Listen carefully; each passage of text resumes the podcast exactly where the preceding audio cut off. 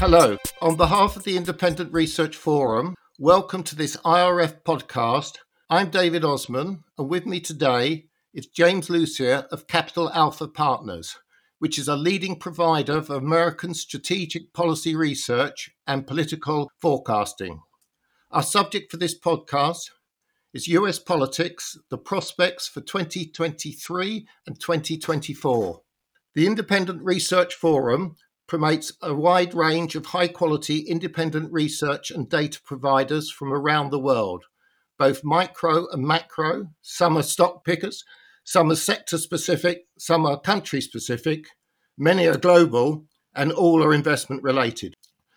In the last two years, American democracy has been stretched almost to breaking point. With the approach of the midterm congressional elections in early November, how are the Democrat and Republican parties shaping up? If the Democrats lose control of the Senate or the House of Representatives, what will this mean for US policy, the economy, and the financial markets in the year ahead? And what are the midterm elections likely to mean for the race to the White House in 2024? Will it be another rerun of Biden versus Trump, or are there younger candidates who will come to the fore? To answer these questions and more, I am very pleased that we're joined today by James Lucier, the Managing Director of Capital Alpha Partners, which was founded in 2007 and is based in Washington, D.C. Capital Alpha Partners closely monitors and forecasts US political developments and then analyzes their impact on the economy and the financial markets. Tracking US political developments that have an impact on global equities, credits, and broader portfolios, the very experienced Capital Alpha team offers situational awareness of Washington, of its legislative activity and regulatory processes, as well as the political climate. It does this on a macro, sector, and subsector basis. In addition to its macro coverage, Capital Alpha Partners covers a broad spectrum of all the key sectors from consumers and energy to financials, healthcare, industrials, and telecoms, media, and technology. James, welcome back. First of all, let's start with a short introduction to the service that Capital Alpha Partners provides to your various clients. Capital Alpha Partners does a lot of sector focused work and uh, we actually do very deep, in depth industry coverage for a number of verticals which are strongly affected by politics and things in Washington. So we cover energy, environment, sustainability, we cover telecom, we cover healthcare, we cover industrials, we cover uh, you know many of the uh, major industrial sectors but we do it with a view toward what is happening in Washington that will impact these industries.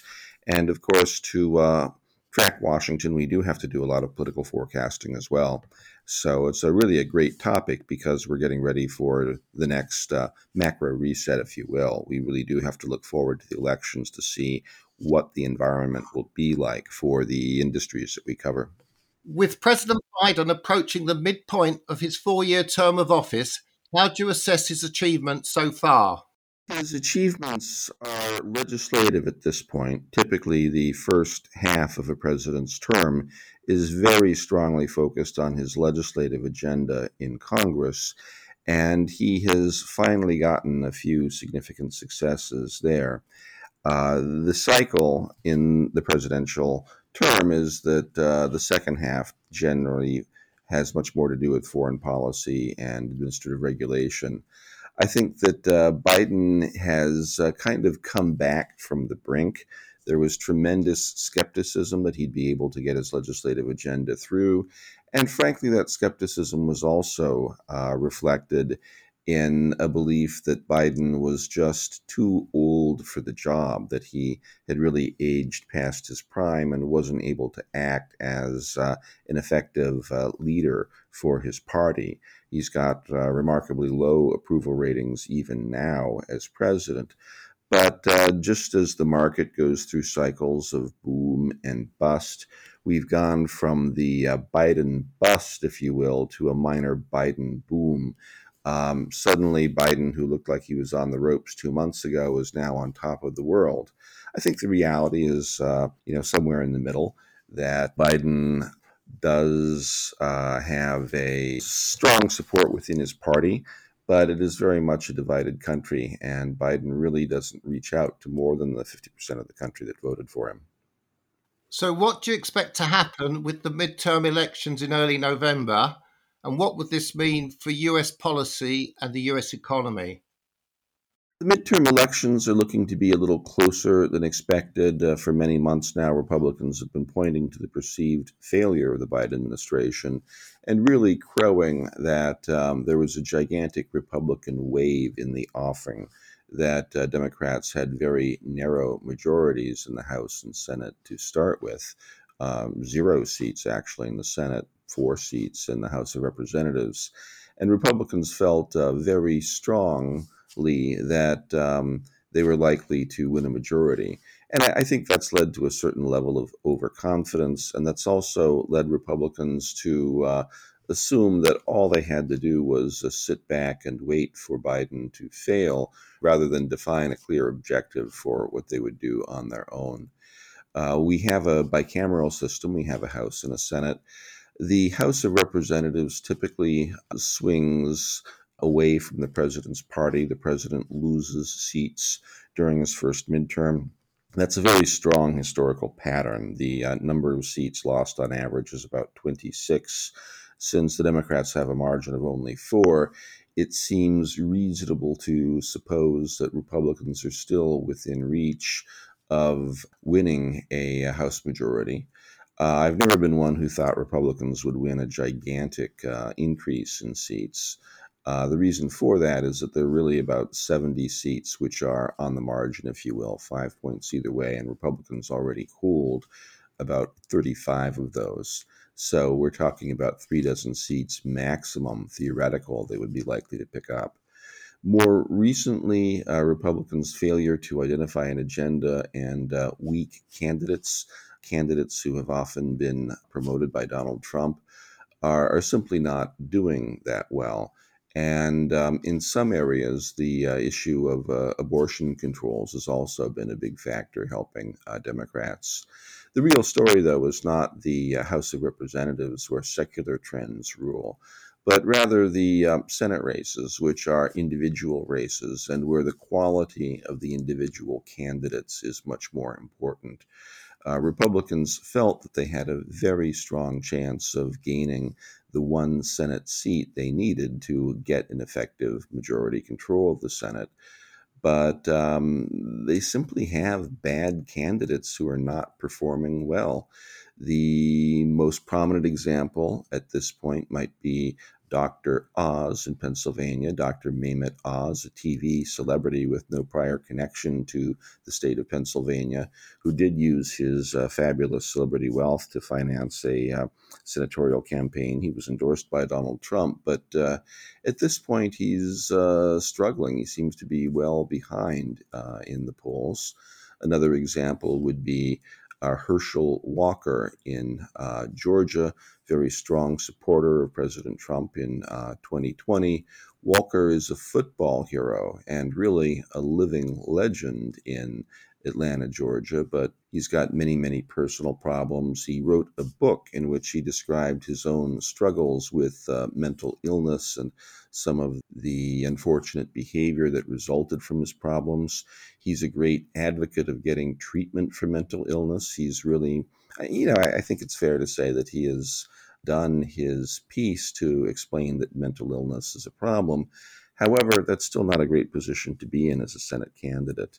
There are others I could mention. Uh, J.D. Vance, um, the author of the book Hillbilly Elegy, another Trump supported candidate who uh, won Ohio. That should be a very strong state for Republicans, but Vance has not been raising money. Blake Masters in Arizona, another marginal candidate who is not raising money and running uh, as they all are against uh, more experienced Democratic candidates, uh, Democrats who may be incumbents to start with, and who have just a very, very strong fundraising edge. In short, I would say that many of the macro indicators we look at in polling, in looking at congressional races, whether it's the president's approval rate, whether it's uh, polling about uh, the direction of the country, whether it's the economic variables we look at, pretty much all of these high level macro numbers still do point to a very strong environment for Republican candidates uh, to run in. The problem is, though, that Republicans are not fundraising, they don't have an agenda. The one macro number they don't control, the generic ballot, uh, suggests that Republicans really haven't suggested there's a reason for voting Republican. And then finally, it's this candidate issue. So we've gone from a situation where six months ago, even three months ago, it was widely expected that we'd see a Republican blowout in this election. Now it is questionable whether Republicans will win the House. Um, I tend to think they will because the historical trends are so strong. But um, Democrats could very well increase uh, their representation in the Senate. And uh, that would certainly be what we call beating the spread in American football. It would be exceeding expectations. And um, I think that you need to pay attention starting now because uh, we're coming out of our summer season in the United States. The traditional start of the fall is our Labor Day holiday, the first weekend in September. And um, the polling on our elections becomes much more accurate. Uh, there are many the polls increase dramatically in quantity and quality after Labor Day. So, given the ups and downs of the past few weeks and months, given the fact that it's really not a season for making good predictions, I'm cautious of the sense that suddenly there's a Democratic wave I think that rather we want to see what the polling tells us in September and October, and we'll probably get a much more realistic sense of where things are heading in uh, just a few weeks. So, when we think about the next two years, is it fair to say that whereas the first two years for President Biden have been about the Democrats' legislative agenda, the next two years are going to be about the implementation of legislation that is now already passed? And how do you see the contest for the next presidential election shaping up in 2024? One of the reasons for having such an aggressive domestic agenda, focusing on industrial policy, in effect, to try to create supply chains for electric vehicles or to create supply chains for clean energy technology that were not reliant on China, is that um, the Biden administration had hoped to demonstrate that the United States was in a much more competitive position and then uh, turn to start uh, re-engaging China to really, you know, the, the, the plan for the Biden administration was to rejoin the Paris Agreement, sort of patch up our relations with Europe, and then create a united front to address uh, China starting about now.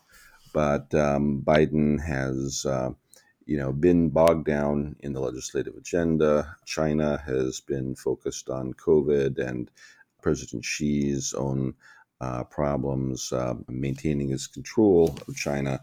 There's not really a lot of progress on the China script. There's no progress really in dismantling the Trump trade agenda. We now hear there's a chance that Biden and Xi may have a meeting at the G20 or the APEC summit after the midterm election. But that whole script about China is out the window given the situation in Ukraine, which has really taken over the president's foreign policy agenda and wiped out that previous script. Then, of course, um, after the midterms, the next big question will be what the 2024 uh, outlook is like, and whether Biden will run for a second term and whether Donald Trump will uh, run for a second term. If Trump or Biden do not run for whatever reason, who are the people that you're looking at as potentially being most interesting in terms of the Republican Party and the Democrat Party?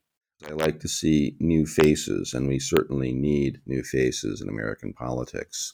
No more dynastic politics, time for a break, time for something different. That was, in fact, the argument originally for Donald Trump. I am on the verge of changing my view because my expectation has been that we will see an open field on both sides. That is, that many people have believed that Joe Biden was not likely to run again and would not be a candidate for a second term, especially if the Democrats uh, suffered a great defeat in the midterm. Now Biden appears to be in a better chance to uh, stay on for a second term. But the reality is, he'd be 86 years old when he finishes that term. And um, you know, it's a difficult situation. You can't admit the president is not in position to run again because that would immediately make him a lame duck, uh, very much a weakened president in both global and domestic terms. So we have the situation in America where everyone wants to believe that Biden will run again, but in fact, no one really does. And I think it's likely that Biden will see a primary challenge probably from the progressive wing of the Democratic Party, probably from a successor of Bernie Sanders. And that uh, threat of a primary challenge will limit his ability to move toward the Senate, toward the center. It will keep Biden uh, focused on this very progressive agenda he has been focused on. But uh, some of the people you hear about as possible alternative candidates, I think Biden's preference would be that the governor of California, Gavin Newsom, who um, just survived a recall election against a very Trumpy candidate in California. He seems to be the best positioned. Otherwise, uh, Kamala Harris, it's remarkable that no one believes she's likely to have any prospects at all. She's the vice president, she's the nominal successor. And, you know, she'll have to make some announcements soon. Uh, Biden will need to announce at the midterms whether he's running or not.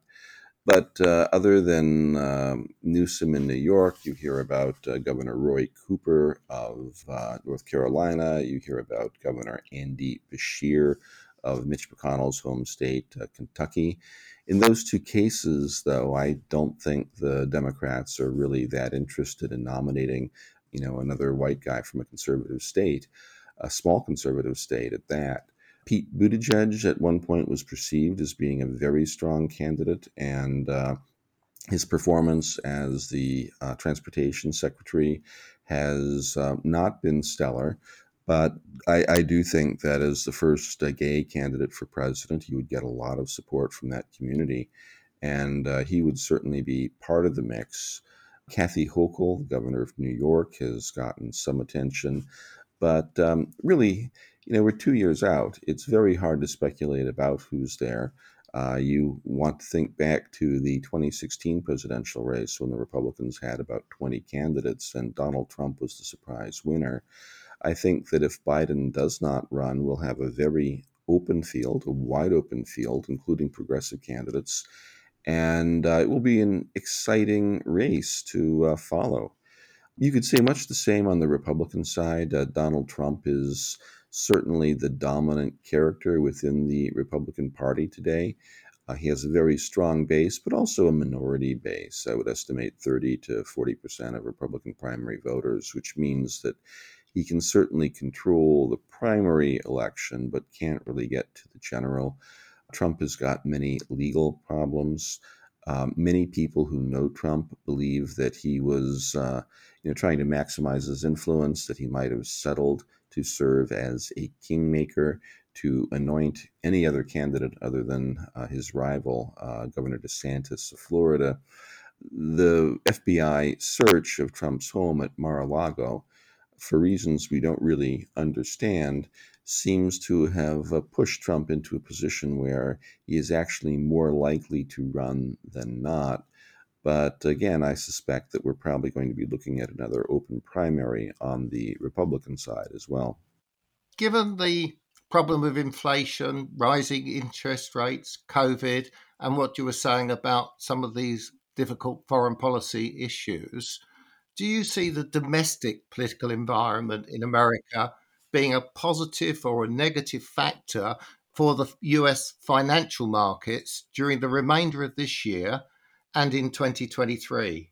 I think that very much depends on the outlook for inflation and for energy prices and the extent to which we perceive the uh, presidential election as being this uh, wide open contest that I suggested that it might be.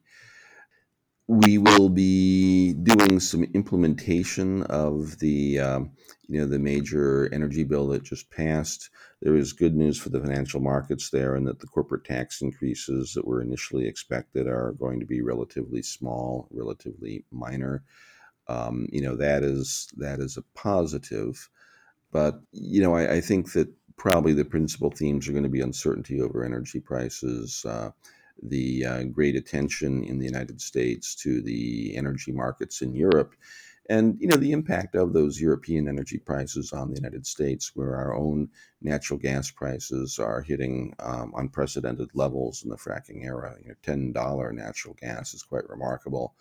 Um, I believe that uh, oil prices will be on the rise by the end of this year, that gasoline prices will be once again a factor in the election, and that um, you know we'll see the politics of energy prices in the United States to um, certainly to a lesser extent than in the UK or in Europe, but um, that's going to be very much a factor.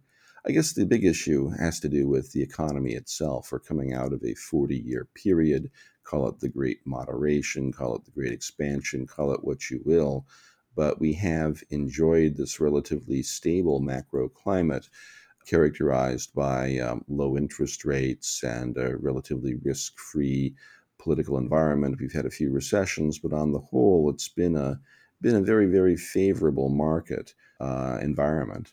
Now, uh, with the Fed beginning to tighten dramatically, uh, the uh, you know we're awaiting the uh, Fed chairman's speech at uh, Jackson Hole markets will need to figure out how to cope with the new normal inflation rate. And that's not going to be a 2% inflation rate. It'll be 3%, 4%, 5%, who knows. Uh, we hope that inflation is declining. But it's a secular change. It's a change in the nature of the global economy as uh, global integration slows down. The um, US and China develop separate supply chains.